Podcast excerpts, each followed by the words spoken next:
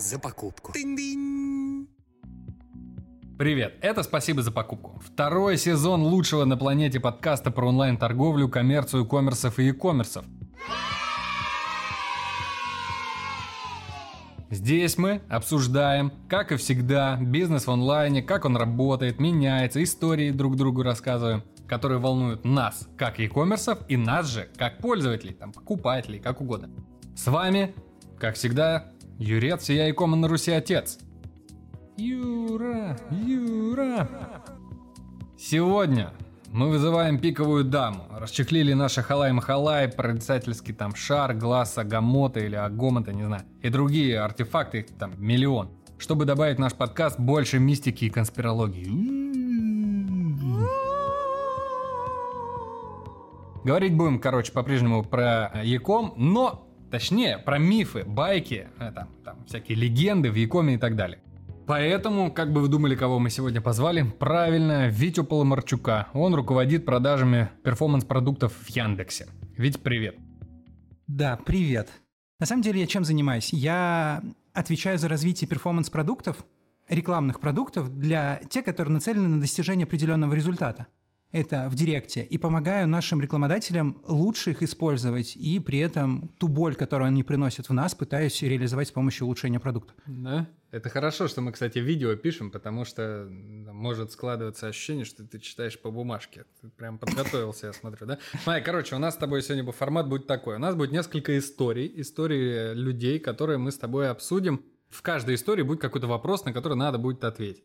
Давай, история номер раз. В одном темном-темном городе, на одной темной-темной улице, в одном темном-темном офисе жил один светлый-светлый коммерс.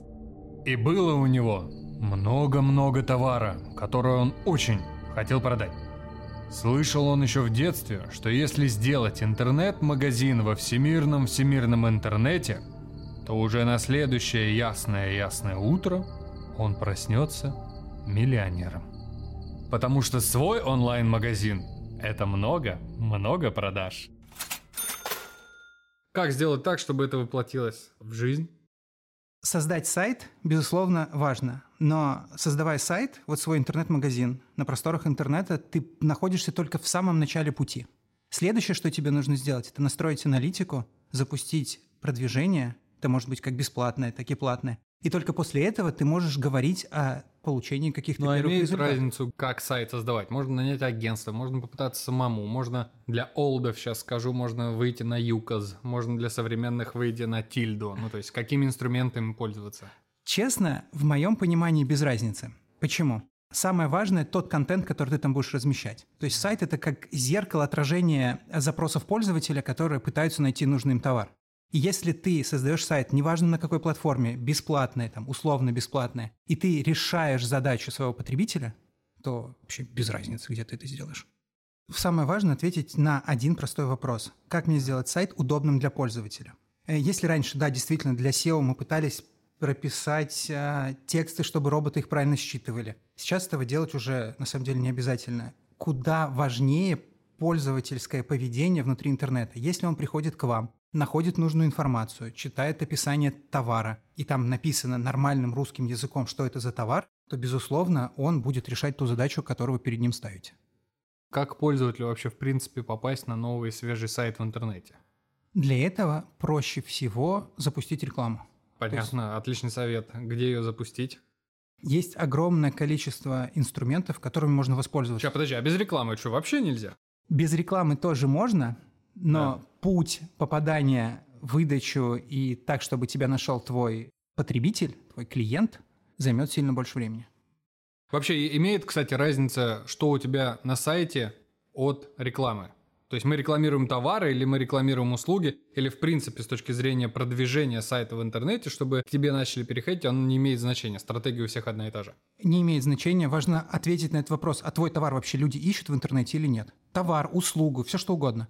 И после этого отличие в продвижении будет от набора инструментов, которые ты будешь использовать. Там для интернет-магазина, например, с огромным количеством товаров, ты можешь использовать форматы, товарные форматы продвижения. Например, товарная компания, смарт-баннеры, какие-то инструменты, которые позволяют продвигать конкретный товар. Продвигая услуги, ты можешь использовать стандартные текстово-графические объявления, либо любой другой формат, который позволит привести пользователя к тебе. А есть какой-то накопленный эффект? Или, в принципе, когда ты останавливаешь, стопаешь рекламу, все обнуляется? Да, существует. Да. Особенно если мы говорим про какой-то известный уже магазин. То есть чем ты более известный, тем больше накопленный эффект будет. Пользователи к тебе возвращаются, они и так тебя уже знают, они приходят к тебе, просто вбивая твой сайт э, в поисковую строку и переходят сразу к тебе и совершают там покупки. И вот для таких сайтов отключение рекламы, оно может сначала даже вообще никак э, не отразиться на эффективности. Но в последующем у тебя накопленный эффект будет снижаться, у тебя все меньше пользователей будут к тебе возвращаться. Давай какой-нибудь тогда практичный пример. Вот над нами светит лампа. Что мне надо сделать, чтобы мою лампу купили? Вот я привез в Россию обалденные лампы. Или сам их произвел. Сделал сайт. Вот куда мне дальше податься? Отлично. Ты сделал сайт, написал все тексты, сделал хорошее описание всех э, товаров, всех своих ламп. И после этого у тебя есть несколько вариантов. Ты должен определить целевую стоимость привлечения продажи, сколько ты готов платить за пользователя, чтобы он совершил у тебя покупку. Так, как чтобы это, это сделать? Ну, самый простой вариант – посчитать, сколько на каждой лампе ты зарабатываешь и какой долей этой прибыли ты готов поделиться с рекламной площадкой. Угу. После этого ты создаешь правильный сплит инструментов, определяешь сначала целевую аудиторию. Кто твой покупатель? Как это сделать? Я тебя буду допытывать сегодня этими вопросами. Самый простой способ ответить для себя. Кто купит твою лампу? Ну, так я могу ошибиться. Безусловно, не проводя никаких экспериментов, крайне сложно ответить на этот вопрос. Так. После этого ты определился, что твоя аудитория присутствует, например, в социальных сетях. Ты понимаешь, что тебе нужно будет запустить рекламу в соцсетях для того, чтобы найти своего покупателя. Угу. Ты ее запускаешь, выставляешь ту целевую стоимость, которая для тебя будет рентабельна на привлечение продажи. Ты готов делиться, например, 20% от своей прибыли с рекламной площадкой. Ты выставляешь эти целевые показатели – и пытаешься достигнуть нужных результатов. 20%? Тут я опять же из головы, может быть, ты можешь лампы там на 60%. Я вообще рассчитывал на полпроцента. Или нет таких уже цифр? Давай так, есть ли какой-то показатель вот для людей, которые нас будут слушать или смотреть? Чуваки, вам надо закладывать, если там у вас товар стоит 1000 рублей, да, маржа у всех разная, поэтому есть корреляция, но в целом вы должны понимать, что там X количество рублей от этой тысячи у вас будет уходить на продвижение, на рекламу. Без операционных затрат, без э, зарплат, там еще без всего, без всего, без всего. Сколько надо тратить на рекламу вот в среднем, чтобы бабки делать? Или нет такого? Очень сложно оценить в среднем. То есть она может скакать от индустрии к индустрии. Например, там в товарах для дома рентабельными, там ДРР может составлять вот доля рекламных расходов, может быть там 5% от стоимости покупки. И для кого-то это будет хорошие показатели, а у кого-то может быть заложена маржа меньше 5%. И тогда тебе приходится сокращать ту долю, которую ты готов тратить на рекламу. И все очень сильно зависит от бизнеса и от твоей стратегии. Может быть, ты хочешь завоевать сейчас долю рынка, и ты готов все деньги, которые ты зарабатываешь, пускать на рекламу. Это тоже нормальный сценарий. И он тоже имеет место для существования и для решения какой-то задачи здесь сейчас. Тебе нужно привлечь, например, огромное количество аудитории, и ты готов пожертвовать своим заработком в моменте для того, чтобы в будущем это компенсировать теми пользователями, которые опять вернутся к тебе и купят. А зачем так делать? Все очень просто. Когда ты приходишь и пытаешься запустить какой-то товар, у тебя есть огромная конкуренция. Практически нет ниш, в которых услуга была бы уникальной. Ты запускаешь товар, ты с кем-то будешь конкурировать. И для того, чтобы отвоевать долю рынка у этого конкурента, ты готов вкладывать больше в продвижение этого товара. Ты готов пожертвовать маржой ради того, чтобы отхватить кусочек рынка, и после этого ты будешь на коне. Ну, и он будет так же делать. И а... вот где мы остановимся? Пока каждый из нас не обанкротится или что? Нет. У каждого есть стратегия. И если ты готов чуть больше переплатить сейчас, ты найдешь тех покупателей, которые совершают у тебя покупку. Как Это... выигрывать вот у федералов, у больших компаний, если они твой главный конкурент? За счет чего? за счет сервиса и услуг, которые ты можешь предложить. На самом деле федеральная сеть это не всегда прям супер конкурент, с которым тебе придется сражаться, потому что ему приходится, он же на федеральном уровне размещается, ему придется размещаться во всей России, использовать все рекламные каналы, использовать э, огромное количество инструментов для того, чтобы привлечь к себе покупателей и для, для того, чтобы расти дальше. Тебе же достаточно начать от него отхватывать небольшие кусочки для того, чтобы пользователи приходили к тебе. Ты не можешь победить ценой? Да, цена хоть и как бы основной фактор принятия решения, но далеко не главный. Люди смотрят еще, обращают внимание на сервис, на доставку, на какие-то преимущества, которые ты можешь дать по сравнению с большим федералом. Для федерала покупка это может быть очередная галочка на совершение покупки, а для тебя ты можешь выстроить целый ритуал вокруг этого. Ты можешь э, пользователю дать тот сервис, который он ожидает. Как это в рекламе показать? То есть, если мы в одних и тех же местах условно размещаемся. Потому что я, как маленький, допустим, предприниматель, я не найду в интернете или в рекламном инструментарии места, где не было бы большого. Безусловно. Но, соответственно, я ставками его не обгоню, у него больше рекламного бюджета и все. То есть мне надо каким-то образом донести ключевые сообщения до потенциального покупателя, что я лучше. А как это сделать в рекламе? Вот что мне рассказать, там у меня сервис, у меня не сервис, я вам вообще еще поцелую в лоб, когда приеду. Безусловно, если для твоего покупателя поцеловать в лоб это будет преимущество, то, наверное, стоит это сделать. Покупательницы. Покупательницы, согласен. А, вся же проблема в том, что у любого бизнеса есть KPI. Угу. Федералы не работают в минус. Они точно так же, как и ты, оценивают всю эффективность. И точно так же никто не будет платить сверх маржи своей для того, чтобы привлекать пользователя. И здесь для чего нужно иногда пожертвовать какой-то прибылью? Для того, чтобы просто выиграть эту гонку. Ты локальный игрок, ты представлен, например, только в Москве. Так показывай рекламу только в Москве на тех пользователей, которые будут искать тебя здесь и сейчас. Федералам приходится сильно больше инвестиций в это вкладывать. Ты же можешь локально находить пользователей и выигрывать у них там аукцион, борьбу за внимание, что-нибудь, вот, вот побеждать у федералов просто за счет того, что ты запускаешь рекламу. И второе – это технологии, которые работают э, при запуске рекламы. То есть сейчас э, машинное обучение позволяет показывать рекламу даже небольших брендов тем пользователям, которые с большей вероятностью перейдут к тебе, которые открыты к новым брендам, которые ищут что-то новое. И на таких пользователях ты можешь показывать рекламу и таких пользователей приводить к себе. Спасибо за покупку. История номер два – страшилка.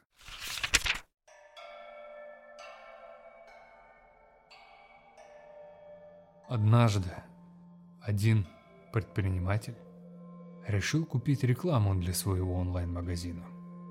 Продавщица тогда сказала ему, что нужно провести анализ и выбрать лучшее время для его категории товара. Но предприниматель не послушал ее и решил закупить рекламу на вечернее время, потому что все так делают. Предприниматель отдал продавщице деньги, вернулся домой и стал ждать. А на утро увидел в аналитике низкий показатель конверсии.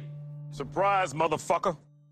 Короче, давай поговорим с тобой про конверсии, как их повышать, когда лучшее время покупки. Вообще, правда существует этот миф? Ну-ка вот скажи нам, что лучшее время для продаж, наверное, в принципе всего это вечер, когда люди идут с работы или едут. Не совсем. Пользователь пользуется интернетом на протяжении всего дня. То есть даже находясь на работе, ты можешь искать э, какой-то товар, ты можешь положить его в корзину, продолжить покупку вечером, но в любом случае нельзя сказать, что пользователи покупают исключительно вечером. Есть индустрии, например, вот в рекламе мобильных приложений, в продвижении игр пользователи чаще покупают, совершают конверсии на выходных, потому что они сидят и играются там на выходных. Для других индустрий чаще пользователи совершают конверсии в будние дни, потому что там, не уезжают, например, на дачу, не путешествуют, не отдыхают. И это тоже нормальный сценарий покупки зависят от типа бизнеса, но в целом ищут твои товары и могут искать твои товары всегда, на протяжении всего дня. На самом деле, наверное, шаг номер один после того, как ты создал интернет-магазин, ты должен настроить систему аналитики. Это может быть Яндекс Метрик, это может быть любая другая система, которая позволяет тебе оценивать поведение пользователей на сайте и то, как они совершают там покупки. Угу. И что это можно увидеть? ты можешь увидеть какие-то явные перекосы во время совершения конверсии. То есть ты видишь, например, что у тебя 50% пользователей просматривают товар, а только 1% добавляет в корзину, и еще там 1% только совершает покупку. Явно у тебя есть где-то какая-то проблема, и ты ее можешь проанализировать. Ты создал магазин на Тильде, женская одежда. Уф. Есть проблема, когда ты добавляешь товар в корзинку, у тебя всплывает э, сбоку корзина такая вот, она не очень очевидная, И ты там наполнил ее, и потом, например, закрыл сайт, открыл, а у тебя корзина сбросилась. Очень частый кейс, когда ты там добавил, собрал корзину, которую ты хочешь купить, решил это оформить вечером, зашел на сайт, у тебя корзина сбросилась. Явная проблема. Пользователь опять не будет добавлять корзину, собирать ее всю, просто потому что... Господи, опять тратить на это время неохота. Закрою сайт, пойду еще где-нибудь поищу. Частая проблема э, в том, что у тебя, например, сессии пользователя, они сбрасываются. Вот пользователь был на сайте, зашел опять, у него все сбросилось. Другой кейс. У тебя оформление в корзине, может быть, тебе там чуть ли не ИНН нужно указать для того, чтобы совершить покупку. Это тоже влияет на совершение конверсии. Оплата прошла, спасибо за покупку. Как понять, что вообще в принципе такие истории, повышающие и понижающие конверсии, существуют? Есть какой-то, не знаю, где-то список для предпринимателей, или это надо нанимать агентство? Их же получается миллион миллион вариантов, когда могут пользователи что-то бесить, и он уйдет, и ты даже не понимаешь, почему он ушел. Самый простой вариант – поставить себя на место этого пользователя. CGM пройти. Да. Угу. То есть ты приходишь на сайт и сам совершаешь покупку. Насколько тебе удобно, насколько ты учел там все возможные там оформления заказа, все какие-то нюансы. Вот просто сам. Второй вариант – попроси друзей. У тебя есть огромная толпа друзей, которые тебе помогут. Ты скажи, вот я создал сайт, помогите мне понять, а удобен ли он вам готовы ли вы И тебе все такие друзья, да, вообще класс, класс. Чаще на наоборот, все таки говорят, господи, переделай что-нибудь, потому что это невозможно этим пользоваться. Вот на начальном этапе тебе достаточно оценить это самому, подключить э, друзей, коллег, и ты поймешь, как у тебя оформлять на сайте. В дальнейшем, когда ты говоришь уже про масштабирование бизнеса, вполне возможно, тебе потребуются дополнительные инструменты на сайте, которые позволят повысить эту конверсию. Где-то там показать сопутствующие товары, например, да, при оформлении заказа там пользователи часто смотрят. Где-то подключить какие-то дополнительные акции с помощью стороннего сервиса. Где-то подключить умный поиск, который позволяет там находить нужные товары у тебя на сайте. Вот если вкладываться на начальном этапе, ты бы советовал все-таки в рекламу или в конверсии? Не надо говорить и туда, и туда только, и туда, и туда, найми людей. Нет людей, я один. Ну, а ты откуда конверсию собираешься получать? Ну... Не-не, вкладываться, ну вот прям, прям фокус у тебя внимание. То есть у меня там 12 часов рабочего времени. Вот я сижу и анализирую. Так, мне лучше сайт сделать, и я его сам пилю на тильде. Или мне заниматься аналитикой, рекламным кабинетом, там куда-нибудь деньги тратить, на рекламу раскручивать, запускать там в соцсетях чего-нибудь и так далее. Тебе для того, чтобы вести куда-то рекламу, заниматься аналитикой, тебе нужен сайт. Ты ну, есть сайт. Вот есть сайт, ты подключаешь аналитику, а после этого ты используешь рекламу. Есть огромное количество простых инструментов, которые позволяют запустить рекламу в разных рекламных э, системах в несколько кликов. Запустил, получил первый результат, и после этого уже думаешь, а можешь масштабироваться или нет. Ну, так тебе надо все равно там сидеть за этим, за всем следить. А если ресурс ограничен, приходится выбирать. То есть либо я работаю над рекламой, чтобы у меня была лучшая эффективность, либо я оставляю там какой-то бюджет, не знаю, 100 тысяч рублей, и все, и работаю над конверсией, пока не отточу ее до а, максималки. Ну, сейчас вот, опять же, есть реклама, которая не требует твоего подключения каждый день. То есть есть там подписочная модель, например, есть э, супер простые инструменты, где ты указываешь свой сайт, и у тебя рекламная система делает все за тебя. Как понять, что реклама приелась? Все, она бесит, пора, не знаю, креатив менять, что-нибудь еще выдумывать, придумывать. Вот где этот этап, на какие поинты надо обращать внимание? Самый простой способ в самом начале оценить э, CTR. CTR – это отношение кликов к показам рекламы. То есть чем он выше, тем больше пользователей, видя твою рекламу, переходят к тебе. Если он начинает снижаться, ты такой, так, что-то идет где-то явно не так. Где-то у меня есть проблема. Возможно, я работаю не с той аудиторией, Возможно, э, мои креативы настолько приелись, либо вышел конкурент, который перебил меня там по всем условиям, которые я там предлагал. Он там написал супер какие-то гигантские скидки и все. А как понять, что вышел конкурент? Анализировать, смотреть, что происходит вообще в целом в рекламе, с твоим ближайшим окружением, по конкурентам. Ты составил эту карту, посмотрел, кто по твоим запросам еще размещается, и периодически их мониторишь. А как посмотреть, кто размещается по твоим запросам? Вбить те запросы, которые для тебя максимально Куда вбить? В поиск. Куда вбить-то? В поиск Яндекса ты вбиваешь э, запрос какой-нибудь и смотришь, где ты показываешься. Ну, где... купить красные туфли. Ну, там же этих вариантов будет миллион. Да. Ну. Вбиваешь запросы, смотришь, кто показывается. Нет, подожди, сначала открываешь компьютер. Открываешь... Да. Да ладно, это я уже рофлю. А, Вбиваешь запросы. Ну или там в любой поисковой системе. Вбиваешь запросы, смотришь, кто у тебя показывается вместе с тобой, Да. переходишь к ним на сайт и смотришь те товары, которые они продвигают, насколько они пересекаются с твоими товарами. И смотришь дальше те условия, которые есть у них, и насколько ты с ними конкурентно способен. Мгм. Увидел, принял решение, что да, тут я готов чуть-чуть снизить стоимость, тут я готов предложить там скидку, например, на вторую там пару красных туфель, еще чего угодно. Придумал и используешь это в своем размещении. Поменял тексты, поменял посылы и анализируешь, насколько это увеличило тебе продажи и сколько пользователей дополнительно ты привел к себе на сайт. Спасибо за покупку. Смотри, третья история, третья страшилка. Спит семья ночью. И вдруг на все телефоны уведомления пришли. Папа встал и пошел на кухню за телефоном.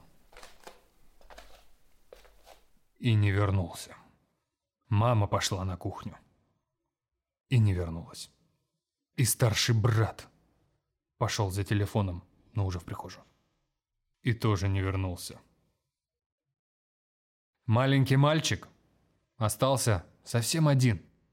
Осторожно, дрожа от страха, он пошел на кухню и видит, как семья в пуш-уведомления смотрит. А там скидки! Насколько вообще скидки это клевое предложение в рекламе? Или это мовитон, мовитон? Согласно исследованиям, цена и скидки – это одни из ключевых факторов принятия решения. Наличие выгодного предложения, вот этого перечеркнутого ценника и предложения скидки иногда играет существенную роль в совершении конверсии. Но здесь Иногда? на- Иногда. Здесь важно помнить следующее, что транслируя скидку, у тебя финальная цена не должна быть выше цены без скидки, например, у конкурентов. Она не должна быть фиктивной, потому что люди в любом случае, они изучают несколько предложений перед совершением покупки. И они пытаются найти предложение, которое будет для них дешевле, выгоднее, там больше баллов они получат. Они все это смотрят. И если ты показываешь скидку фиктивную, то пользователь просто-напросто закроет твой сайт и больше к тебе не вернется. А сколько вообще, в принципе, цен человек проверяет, чтобы принять решение? В среднем при покупке он посещает от 4 до 6 различных ресурсов. Вот он может посетить до 6 сайтов в среднем для того, чтобы оценить, насколько выгодное у него предложение. И после этого принять решение, где он купит. Второе, наверное, одно из ключевых условий – это те скидки или те бонусы, плюшки, которые он может получить. Опять же, очень часто рекламодатели используют следующее. То есть ты для чего регистрируешься, например, на сайте? Ты можешь зарегистрироваться на сайте, а мы тебе подкажем персональные скидки у тебя на сайте. Ты зарегистрировался, я готов всем своим подписчикам, которые пришли ко мне, предложить э, цену там, на 5% выгоднее. Все, ты можешь эту историю транслировать, и вот на эти бонусы пользователи будут приходить. Был кейс. Один рекламодатель, он продавал свои товары омниканально в нескольких э, источниках, и для него была очень важна возвращаемость к себе пользователя, ну, там, часто LTV. И что он сделал? Он себя на сайте сделал регистрацию тех, кто купил, неважно в каком канале. Если ты купил товар и приложил чек, мы тебе даем скидку, неважно, опять же, где ты купишь мой товар, на следующую покупку мы тебе давали скидку 20%. Мгм. То есть главное зарегистрироваться и собрать, э, ну, для рекламодателя это было очень важно собирать тех пользователей, которые пользуются его товаром, а для пользователя это дополнительная возможность получить скидку на следующую покупку, потому что в любом случае ты будешь ее совершать. Ну, там, это были э, клиент с линзами, он линзы продавал. И вот важно было такую историю настроить у себя. Все. Таким образом ты подсаживаешь пользователя на то, что он будет тебе возвращаться. Оплата прошла, спасибо за покупку. Ну вот смотри, начинаем. Кто это придумал предложение? Есть условная какая-то Юля из Петербурга, которая любит собак, сапы, смотрит комедии и ест только обезжиренные сырки. И вот она боится, что всю эту инфу, вот, которую там типа обезличенную, они собрали на одну полочку. Типа и с этой полочки каждый раз достают, когда готовят для нее какой-нибудь там пушек отправить. Почему ей не стоит этого бояться? Опять же, просто потому, что все данные обезличенные. То есть в любом случае мы не знаем, что То это папочки нет. конкретная Юля из Петербурга ест низкокалорийные сырки на кофепоинте. Нет, этого мы не знаем. Мы Ну, знаем, ID что это конкрет- пользователя есть? какой-то пользователь. Мы не знаем, что это именно Юля. Мы знаем, что какой-то пользователь, а рядышком есть другой пользователь. Например, Петя. Петя, который ест э, только жирные сырки на кофепоинте. И мы знаем, что это просто два профиля. Не конкретные юзеры, не конкретные пользователя. а Где именно проходит профиль. момент, когда пользователь превращается в ID, обезличивание его, где проходит? Ну, то есть, я тебя понимаю, на самом деле, я что докапываюсь. Обычный человек регистрируется, он зарегистрировался, он думает, что все, у меня ушла форма. Он даже может знать, что есть какая-то CRM. -ка. Туда отправился твой телефон, допустим, адрес доставки, да? Как вот эта вот его карточка персональная превращается в набор данных. Вот, вот этот переход. Где он Буквально сразу же, когда ты только вбил эти данные, дальше у тебя появляется какой-то пользователь, набор цифр. Обычно данные эти все Где хэшируются. появляется? На стороне площадки, где ты зарегистрировался. У тебя появляются захэшированные данные про То есть этого. я, подожди, я Давай- делал интернет-магазин, и вот у меня зарегистрировался пользователь, я ничего больше не создавал. Вот, смотри, ты создал интернет-магазин, Да. ты подключил CRM, Да. и в ней ты видишь набор пользователей, тех, которые у тебя совершили покупку. Мгм. Ты видишь номер телефона, ты видишь э, в CRM ту покупку, которую он совершил. Дальше, например, ты хочешь взаимодействовать с этими пользователями. Ты не можешь конкретно к этому пользователю прийти. Ты в любом случае будешь работать с сегментом этих пользователей. А дальше уже подключается обезличивание этих данных. Например, ты хочешь загрузить такой сегмент данных в рекламную платформу, чтобы, например, таргетироваться только на этих пользователей, кто у тебя совершил покупку. В таком случае эти пользователи, они превращаются в набор цифр, набор профилей и пользователей с каким-то набором интересов внутри рекламной площадки. Если мы говорим про регистрацию тебя на конкретном сайте, то после регистрации твои персональные данные, они не нужны. Дальше собираются сегменты пользователей и анализируется набор данных о тебе и о том, пове- мне. о твоем поведении, обо всем. Оно уже обезличено. То есть конкретно ты не так интересен для бизнеса, как набор паттернов и интересов, сегментов, в которые ты попадаешь. Очень важно понять, что почему, например, ты совершил покупку и как найти похожих на тебя. И вот дальше уже начинается, смотрятся твои интересы, и ты уже представляешь набор интересов, который можно дальше использовать в своем размещении либо в анализе своей CRM-базы. То есть я никому ну, не нужен. Нет. Но очень важно помнить, что оставляя где-то персональную информацию, мы надеемся, что ее хранят бережно, и в любом случае ее не будут перепродавать и где-то использовать. Спасибо за покупку.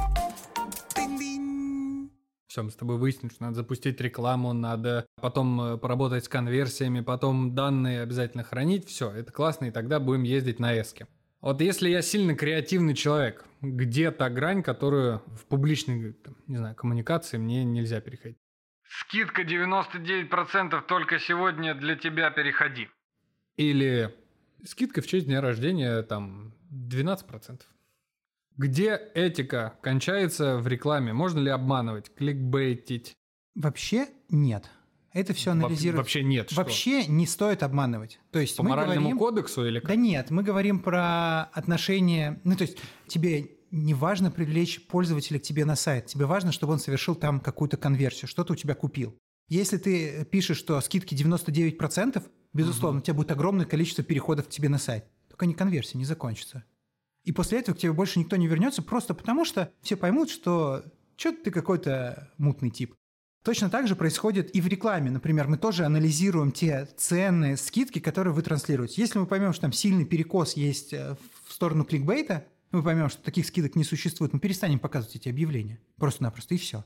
Поэтому очень важно показывать ту скидку, которую ты реально транслируешь. Все. Есть еще другая история. Опять же, Алиэкспресс мы вспоминали. За счет чудес перевода у него было огромное количество товаров, которые были очень странно переведены. Ну и что? И пользователям настолько было интересно переходить по этим товарам, что они просто переходили и хотели понять, а что это вообще такое там продается. И тот самый кликбейт, который был среди товаров. Что мы сделали дальше? Мы решили отключить эти товары в размещении, убрать, да, вот эти вот все кликбейтные, которые с максимально... кто? Рекламодатель вместе с Яндексом. Мы помогали клиенту. Решили отключить эту историю. И что мы увидели? Что у нее в целом эффективность просела. Пользователи, переходя на эти кликбейтные вот такие вот какие-то непонятные товары, переходя, даже их не покупая, они покупали другие товары, которые оказались нормальными. Ну, которые- алгоритм работает. Алгоритм работает, но такая история не работает, если мы говорим про скидки. То есть, привлекая пользователя к себе на сайт какой-то максимальной скидкой, ты не получишь продажу. Ты говоришь о том, что обманывать скидками, ну, манипулировать нехорошо, но какую-то тупость писать нормально. Оказалось, что да, просто... Алла Пугачева использует именно этот срез для похудения. Нажми и многоточие. А, Чтобы узнать. пользователям иногда интересно читать то, что ты пишешь в рекламном Ну, предложении. тупость. Тупость. Да, иногда она реально может сработать. Если ты А поймешь... у тебя есть кейсы, кроме Алиэкспресса? Или ты только с крупником вот так вот? А, ты знаешь, у меня были кейсы в автомобильной тематике, где тоже мы загрузили огромную э, базу автомобилей, которые мы продвигали. Причем там были автомобили все, начиная от каких-то самых дешевых, которые там поддержаны, и заканчивая люксом дорогим. И мы поняли, что самые кликабельные это были максимально дорогие тачки, которые пользователи в принципе не покупали, но им было так интересно на нее перейти. И мы поняли, что как бы можно этот формат использовать, потому что они начинают дальше звонить по другим автомобилям. Ну, это же логично. Я нищим студентом, вообще бомжом просто был. Я Давидыча смотрел, мне было так интересно, как он Бентли э, просто испоганит. Фу, это не то, это зазор 3 миллиметра, что это такое? Да, Ещё да, это ну, чисто меня- интерес. В агентстве до Яндекса и работал, и занимался продвижением автомобильных брендов. И у нас был бренд, к нам пришли Lamborghini, мы запустили им рекламу. И мы сразу же отминусовали всю аудиторию, 18 минус, мы сразу же все, вот просто, чтобы не показывать рекламу школьникам, детям, Да. но при этом они все равно просачивались в рекламу, и огромное количество было звонков, где школьники друг на друга заказывали обратный звонок, чтобы купить э, вот этот автомобиль. Мы очень долго с этим боролись. Мы что только там не придумывали уже, выделяя какие-то сегменты, там, минусуя всех вот, вот там всю эту младшую аудиторию, устраивая там двойное подтверждение номера телефона. Удалось сократить количество звонков, но такие звонки, они все равно присутствуют. То есть настолько людям интересно переходить по какой-то рекламе и тому, что там указано в ней, что это может привлекать дополнительный трафик. Но к продажам это не всегда приводит. Ты научился управлять трафиком. Да, к тебе приходит нерелевантная история, нерелевантная аудитория, но вот на твой взгляд, как профессионала, а можно ли из этого попробовать что-то выудить? Потому что у большинства проблема какая? К ним нахрен вообще никто не идет. Они не нужны никому, ни единой душе. И они готовы платить просто неимоверные деньги, чтобы хоть кого-нибудь заинтересовать. А тут у нас вторая сторона. Какой-то предприимчивый чел заинтересовал настолько, что к нему пошли вообще все. Как А. с твоим кейсом про Ламборгини. Самый популярный вопрос. На автору даже добавили этот пункт. Какой был самый популярный вопрос на дорогие тачки, знаешь? Раньше. Налог какой? А, Годовой. И потом а вторую добавил, э, там сначала люди, продавцы писали, типа, не звоните мне, пожалуйста, не надо спрашивать, какой налог, сколько жрет, там, расход, еще что-нибудь, просто не надо. И а вторую как бы это увидел, я не знаю, до сделки с Яндексом или после, но они начали вот, расширили список характеристик. Ну, а тем самым, получается, количество вот этих вот звонков, ну, конверсий, да, оно сократилось. Так вот вопрос, а можно ли как-то потом вот этот вот весь трафик более так ловко им жонглировать, чтобы он все-таки из него выуживать большее количество нужных тебе потенциальных покупателей? Все очень сильно зависит от э, кейса, как ты это используешь. Вот в случае с Lamborghini очень маловероятно, что мы для школьников могли бы что-то допродать. Кроме как игрушечный Lamborghini, да, там 1 к 38, например. Поэтому крайне сложно было эту аудиторию как-то использовать. В случае с э, кейсом, например, когда там по какому-то дорогому товару приходят и потом покупают, либо интересуются чем-то более дешевым, либо, например, по кликбейтному переходят, это можно использовать дальше в размещении. Например, есть инструменты ретаргетинга, когда ты можешь возвращать пользователей, тех, которые были у тебя на сайте, назад к себе с помощью рекламных каких-то инструментов, и им показывать дополнительную рекламу. В любом случае, вначале очень важно правильно выстроить ожидания. Мы пишем правильные тексты, мы там стараемся правильно описать наш товар, правильно настраиваем ту аудиторию, с кем мы взаимодействуем. И это позволит тебе возвращать пользователей, и чтобы они совершали повторные покупки, либо просто им предлагать какие-то более дешевые аналоги, которые они просматривали. Ну, а если вот упростить до уровня плинтуса, то это лучше делать или нет? Имеется в виду кликбейтно привлекать себе аудиторию. Тебе не стоит этого делать, потому что в любом случае, если ты будешь писать какие-то кликбейтные заголовки для того, чтобы привлекать пользователей, система рекламная тебя начнет со временем пессимизировать, потому что те пользователи, которые приходят, они не будут совершать тех целевых действий, на которые нацелен твой бизнес. То есть мы поймем, что у тебя нет продаж, значит, это объявление, оно, да, кликабельное, но оно к дальнейшим действиям не приводит. Поэтому сократится даже охваты у этого рекламного объявления. Мы пессимизируем, вы площадка. Площадка, а вы рекламная никак площадка. не подсветите мне, типа, чувак. Подсветим, я- подсветим. Ты это увидишь в рекламном кабинете о том, что у тебя есть проблемы со стратегией, у тебя она там может не обучаться, либо еще что-то. Оплата прошла, спасибо за покупку. Подводя, короче, итог, топ-3 тезиса, пусть будет по каждой теме. Вот первая тема у нас, э, как в принципе, новому интернет-магазину продвинуться в этом мире беспощадного интернета с помощью рекламы. Ну, ты предлагаешь с помощью рекламы, если мы не берем все остальное. Номер раз. Вот если мы хотим начать продвигать свой интернет-магазин, М. первое, что мы должны сделать, это правильно настроить аналитику. Мы должны понять, на что мы оптимизируемся, какая цель у нашего бизнеса. Сделали сайт, настроили аналитику, Запустили рекламу, запустили рекламу. в рекламе выбрали верные таргетинги, ту аудиторию, на кого мы будем показывать нашу рекламу, и выбрали правильные креативы, которые мы будем использовать в рекламе. Тот самый tone of voice, который мы постоянно говорим брендам. Ты должен определиться, какое твое преимущество по сравнению с конкурентами, и что ты можешь транслировать для того, чтобы отстроиться от федеральных сетей, от любого другого конкурента. Причем, какой, подожди, какой tone of voice? Это УТПшки. Ты говоришь про УТПшки? Ну, ТПшки. Ну, tone of voice это там, типа, каким языком мы доносим? Эй, эй, слышь, здорово, братишка, Ну, заходи. ты же можешь это использовать тоже и в УТП, что перейти на ты только для тебя, там, звони, кликай, там, какие-то любые такие посылы. Окей, ладно, разобрались с рекламой, разобрались. Дальше что, конверсию отрабатываем? После Улучшаем этого показатели? переходим к улучшению конверсии. То есть мы смотрим, что происходит с пользователями у нас на сайте, как Да. они себя ведут, находим слабые места и пытаемся их улучшить. Если понимаем, что это происходит на моменте там, оформления корзины, то значит бросаем все силы на то, чтобы улучшить CGM, поведение пользователя у нас на сайте именно в этом моменте. Мгм. Понимаем, что проблема там в оформлении заказа, например, там пользователи не могут совершить покупку по какой-то причине. Лечим это. После этого Ретеншн и скидки, лояльности, программки.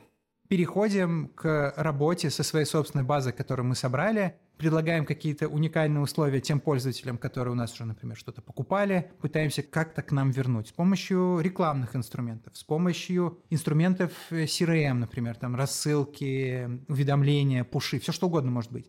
Помним, что мы не перебарщиваем ни с какими скидками, мы не транслируем что-нибудь такое, чего мы не можем реально предложить пользователю и транслируем реально те выгоды, которые он может получить при оформлении заказа у вас. Все.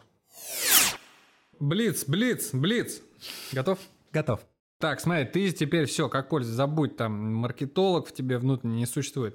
Ты вот как пользователь, оффлайн или онлайн покупка? Онлайн с примесью оффлайна.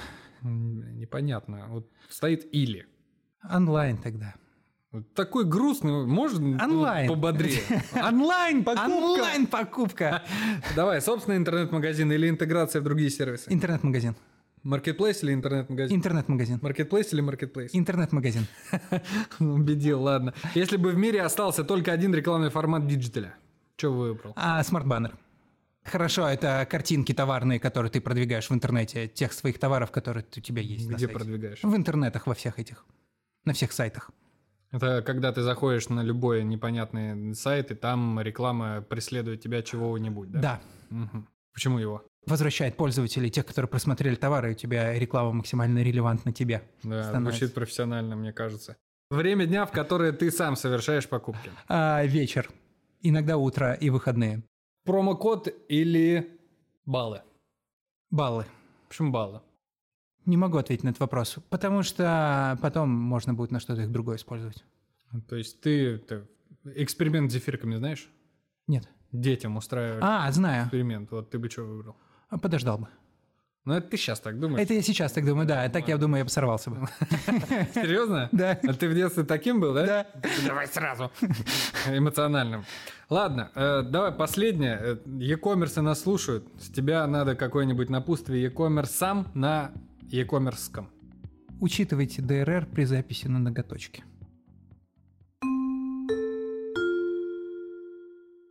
Господа e-commerce, леди e-commerce и маленькие коммерсята. На сегодня все.